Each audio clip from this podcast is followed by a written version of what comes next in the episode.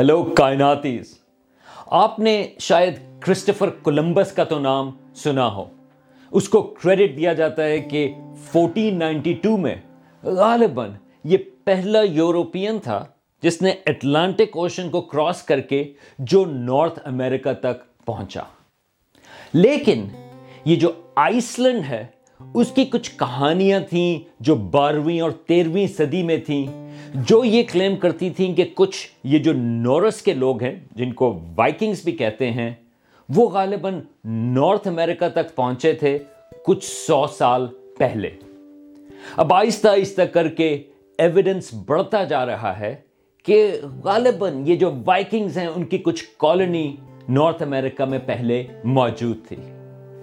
اب solar storms کے ذریعے، اب ہمیں یہ پتا چلا ہے کہ سن ایک ہزار اکیس میں غالباً ایک وائکنگ ضرور تھا، جس نے نارتھ امریکہ میں ایک درخت کاٹا۔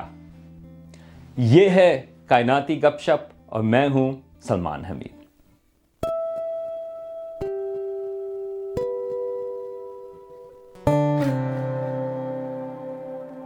ہمارا سورج ایک سٹیبل ستارہ ہے۔ اور یہ اچھی بات ہے کیونکہ ہماری زندگی کی کامیابی کے لیے زمین پر ایک سٹیبل ستارہ ضروری ہے۔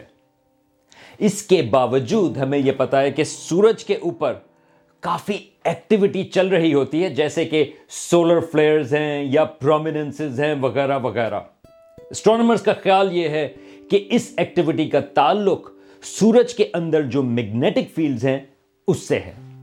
آپ پلیز چیک آؤٹ کریں گپ شپ یہ پارکر سولر پرو پہ اور ایک اور گپ شپ کی ایپیسوڈ ہے جو سورج کے کرونسفیئر کے بارے میں ہے۔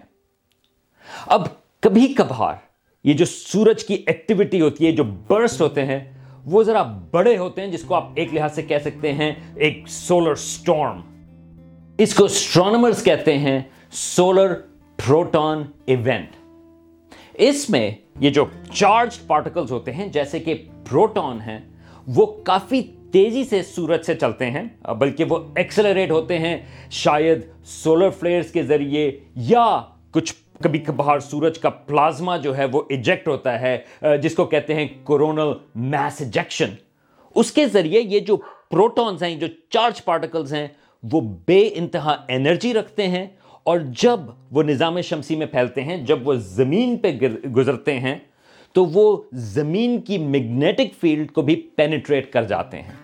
نارملی یہ جو زمین کی میگنیٹک فیلڈ ہے، وہ ہمیں سورج کے یہ جو چارج پارٹیکلز ہوتے ہیں، اس سے وہ محفوظ رکھتی ہے اور اکثر یہ جو چارج پارٹیکلز ہیں، وہ خالی جو زمین کا نارتھ اور ساؤتھ پول ہیں اس کے ذریعے وہ زمین پر داخل ہوتے ہیں۔ اسی وجہ سے ہمیں وہ جو ارورا ہے یا ان کو ناردرن لائٹس کہتے ہیں، وہ ہمیں نظر آتے ہیں۔ لیکن یہ جو سولر پروٹون ایونٹ ہیں، اس میں یہ چارج پارٹیکلز وہ زمین کی میگنیٹک فیلڈ کو پینیٹریٹ کرتے ہیں اور پھر وہ کافی ڈسرپشن کر سکتے ہیں۔ اور خوبصورتی کے حساب سے ارورا جو ہیں، وہ پوری دنیا میں آپ کو وہ نظر آ سکتے ہیں۔ اس قسم کا ایک بہت مشہور ایونٹ ہے ایٹین ففٹی نائن کا، جس کو کیرنگٹن ایونٹ کہتے ہیں جس میں اس زمانے میں ٹیلی گرافس وغیرہ تھیں، وہ ڈسرپٹ ہو گئی تھیں اور لوگوں نے پوری دنیا میں یہ جو ناردرن لائٹس ہیں، وہ دیکھیں۔ اب جیسا کہ آپ سوچ سکتے ہیں کہ اگر آج کل اس قسم کا کوئی ایونٹ ہو، تو وہ آپ کی الیکٹرانک سیٹلائٹس وغیرہ کو بے انتہا ڈسرپٹ کر دے گا اور یہ جو ایسٹرونٹس کا ارادہ ہے جس طرح مریخ پر جانے کا، جس کے سفر کے لیے وہاں تک پہنچنے میں تین چار مہینے سپیس میں لگیں گے۔ اس میں بہت بڑا خطرہ جو ہے، وہ اس قسم کے سورج کے سٹارمز کا ہے، کیونکہ وہ ایسٹرونٹس جو ہیں، وہ ونربل ہوں گے، کیونکہ وہاں پر اس سپیس کرافٹ کے گرد کوئی سٹرانگ میگنیٹک فیلڈ نہیں ہوگی۔ اب یہ جو چارج پارٹیکلز ہیں، وہ ہمارے زمین کے ایٹماسفیئر میں داخل ہوتے ہیں۔ اور اس کی نائٹروجن سے انٹریکٹ کرتے ہیں اور اس کے نتیجے میں یہ کاربن فورٹین ہے، جو ایک کاربن کا آئسوٹوپ ہے، جس کو سی فورٹین بھی کہتے ہیں، وہ کافی سارا اس سے بناتے ہیں۔ اب یہ جو ہماری زمین کے اوپر پودے ہیں، وہ اس کاربن فورٹین کو ابزارب کرتے ہیں اور وہ اس کے اپنا حصہ بن جاتے ہیں۔ اب یہ جو کاسمک ریز ہیں وہ خالی سورج کی وجہ سے نہیں بنتی، بلکہ وہ اور بھی بہت ساری اس کی سورسز ہیں۔ جیسے کہ ہماری اپنی جو گیلیکسی ہے ملکی وے اس کے بیچ میں بھی یہ چارج پارٹیکل جو ہیں وہ بنتے ہیں، جو ہمارے ایٹماسفیئر میں داخل ہوتے ہیں۔ اسی طرح سپر نووا ایکسپلوژنز ہیں، ان کی وجہ سے بھی کاسمک ریز بنتی ہیں، جو اسی قسم کا انٹریکشن کرتی ہیں ہمارے ایٹماسفیئر میں۔ لیکن یہ جو برسٹ ہوتے ہیں سولر جس کا ہم نے ذکر کیا جس طرح یہ سولر پروٹون ایونٹ ہے.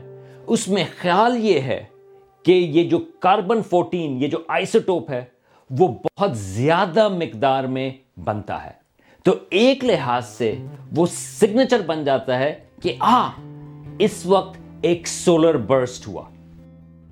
دو ہزار بارہ میں یہ کچھ ٹیم ہے ریسرچرز کی، انہوں نے ایک فیسنیٹنگ ترکیب نکالی تاریخ میں ڈیٹس کو معلوم کرنے کے سلسلے میں۔ انہوں نے کہا کہ یہ جو سولر سٹورمز ہیں، ان کے ذریعے یہ جو کاربن فورٹین ہے اس کی پیک بنتی ہے یعنی کہ بہت ساری ابنڈنس بنتی ہے۔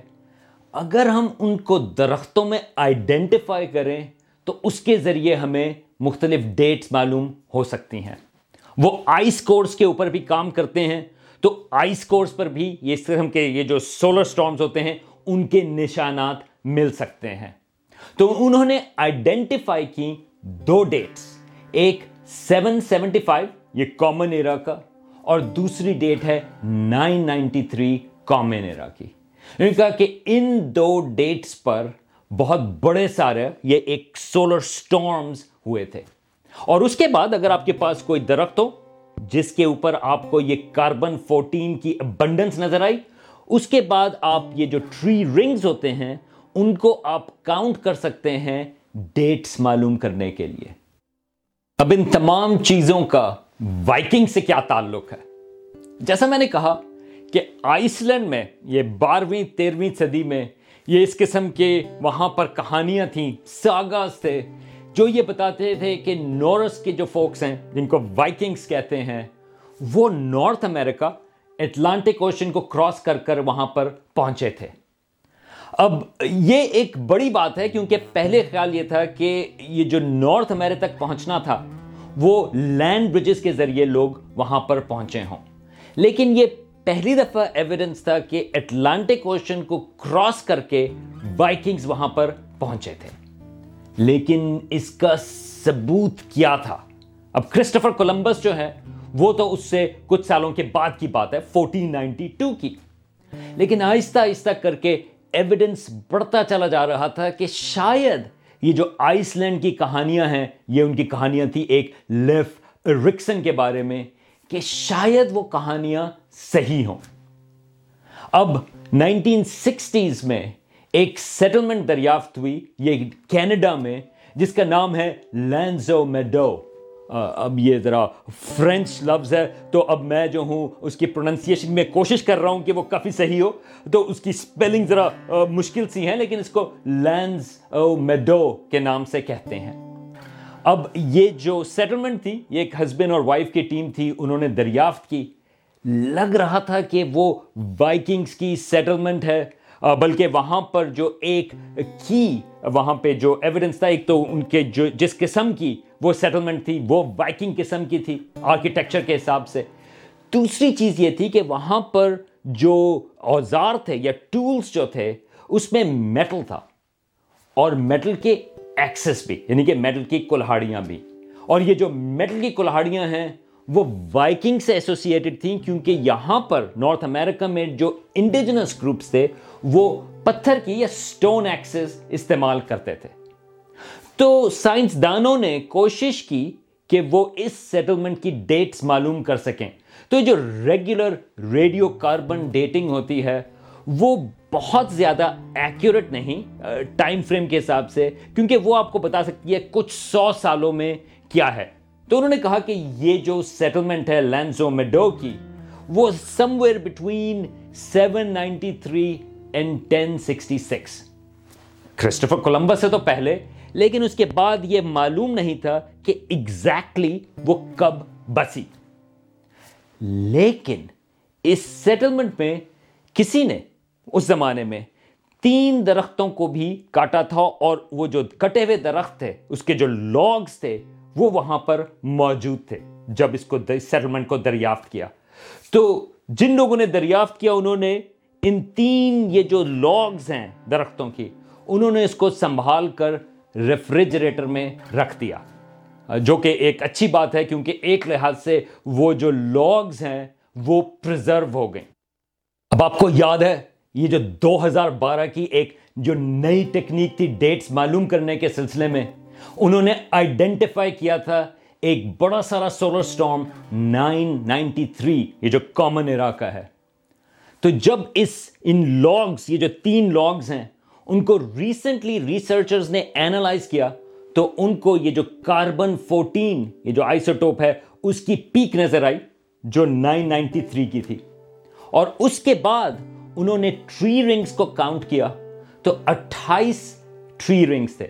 اور اس کے بعد وہ درخت کٹ گیا۔ تو اگر آپ کیلکولیٹ کریں تو نائن نائنٹی تھری کے بعد اٹھائیس ٹری رنگز اس کا مطلب یہ ہے کہ کسی نے وہاں پر یہ میٹل ایکس سے ایک ہزار اکیس میں یا ٹین ٹوینٹی ون میں اس درخت کو کاٹ دیا تھا۔ بڑی امیزنگ ہاں؟ اب یہ واحد آرکیولوجیکل مسٹری نہیں جو اس میتھڈ کے ذریعے سالو ہوئی، بلکہ ایک اور جگہ بھی ہے جس کا نام ہے پور باجن یا پور بازن اگین میری معذرت پروننسیشنز کے سلسلے میں۔ مگر یہ جگہ جو ہے وہ سدن رشیا میں ہے، منگولیا کے بارڈر کے اوپر۔ اس کا مطلب ہے کلے ہاؤس یہ ایک بہت بڑا سارا کلے کے کمپلیکس ہے، اس کے ریمینز ہیں، جو ایک وہاں پر جھیل ہے، اس کے جزیرے کے اوپر ہے۔ اور آرکیولوجسٹ کا خیال یہ ہے کہ یہ بنی تو تھی اور مگر اس کے بعد اس کو ابینڈن کر دیا، استعمال کرنے سے پہلے۔ اب یہ کیوں بنی تھی اور اس کو کیوں ابینڈن کیا؟ اس کے سلسلے میں ڈبیٹ تھی کیونکہ ہمیں ایگزیکٹلی exactly یہ نہیں پتا تھا کہ یہ کمپلیکس کب بنا۔ اب اس کلے کمپلیکس میں آرکیولوجسٹ کو ایک لکڑی کی بیم بھی ملی جو اس کے فاؤنڈیشنز کا حصہ تھی۔ اب اس لکڑی کو ریسنٹلی اینالائز کیا گیا تو پتا یہ چلا کہ اس میں ایویڈنس ہے سیون سیونٹی فائیو کے سولر برس کا اور اس کے بعد دو رنگز اور۔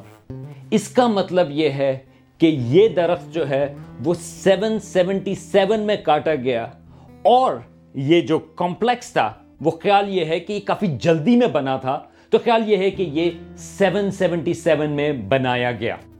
تو یہ ہمیں وہاں کی تاریخ کے بارے میں کیا بتاتے ہیں؟ تو دراصل یہ جو علاقہ تھا جہاں پر پور باجن ہے اس زمانے میں ویگرز وہاں پر رول کرتے تھے۔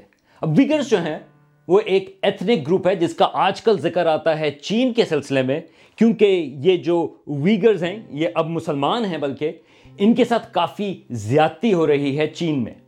لیکن یہ جو سیون سیونٹیز میں وہاں پہ ایک لوکل، ایک خان تھا، جس کا نام تھا ٹینگرے بویو خان، وہ کنورٹ ہو گیا تھا مانیکینزم کے سلسلے میں۔ اب مانیکینزم جو ہے وہ ایک دین ہے یا ریلیجن ہے، جو فالو کرتا تھا ایک پروفٹ ہے مانی، جو تیسری صدی کے حصے میں تھا۔ اور ان کا ایک ورلڈ ویو ہے کہ تمام جو کائنات ہے یا دنیا ہے، وہ گڈ اور ایول میں ڈیوائیڈڈ ہے۔ ایک طرح سے کانسٹنٹ ان کی جنگ چلتی چلی جا رہی ہے۔ تو بویو خان، اس نے آفیشلی اپنے علاقے کا دین جو ہے وہ مانیکیزم کر دیا تھا اور یہ جو کمپلیکس ہے کلے کا پور بائی جون یہ ڈیڈیکیٹڈ تھی منیکینزم کے لیے، بلکہ یہ مونسٹری تھی جو انہوں نے اس کے لیے بنائی تھی۔ لیکن مانیکینزم کے خلاف جو لوگ تھے، انہوں نے اس کو اپوز کیا اور ایونچولی سیون سیونٹی نائن میں بلکہ بویو خان کو انہوں نے پکڑ کر اس کو مار دیا۔ لیکن یہ جو کلے کمپلیکس تھا اس کا کبھی استعمال نہیں ہوا کیونکہ آرکیولوجسٹ کا خیال یہ ہے کہ کیونکہ وہ کوئی فورٹریس یا قلعہ نہیں تھا، اس وجہ سے اس کا کوئی استعمال نہیں تھا، تو وہ اس طرح سے ابینڈن ہو گیا۔